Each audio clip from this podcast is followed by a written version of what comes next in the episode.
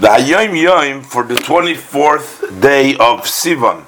So this is the Rebbe quoting a answer that the uh, previous Rebbe gave to one who asked him, uh, how can he connect to the Rebbe although he doesn't know him personally? So the Rebbe quotes like this, brings down like this, that the one who asks, how is his kashrus how can he connect to me since I don't really uh, know him? I don't know him personally. And this was the Rebbe's response that the true connection takes place through the study of Torah. And therefore, when you study the discourses, the Hasidic discourses, the Maamorim that I deliver, through studying, reading the talks that I deliver.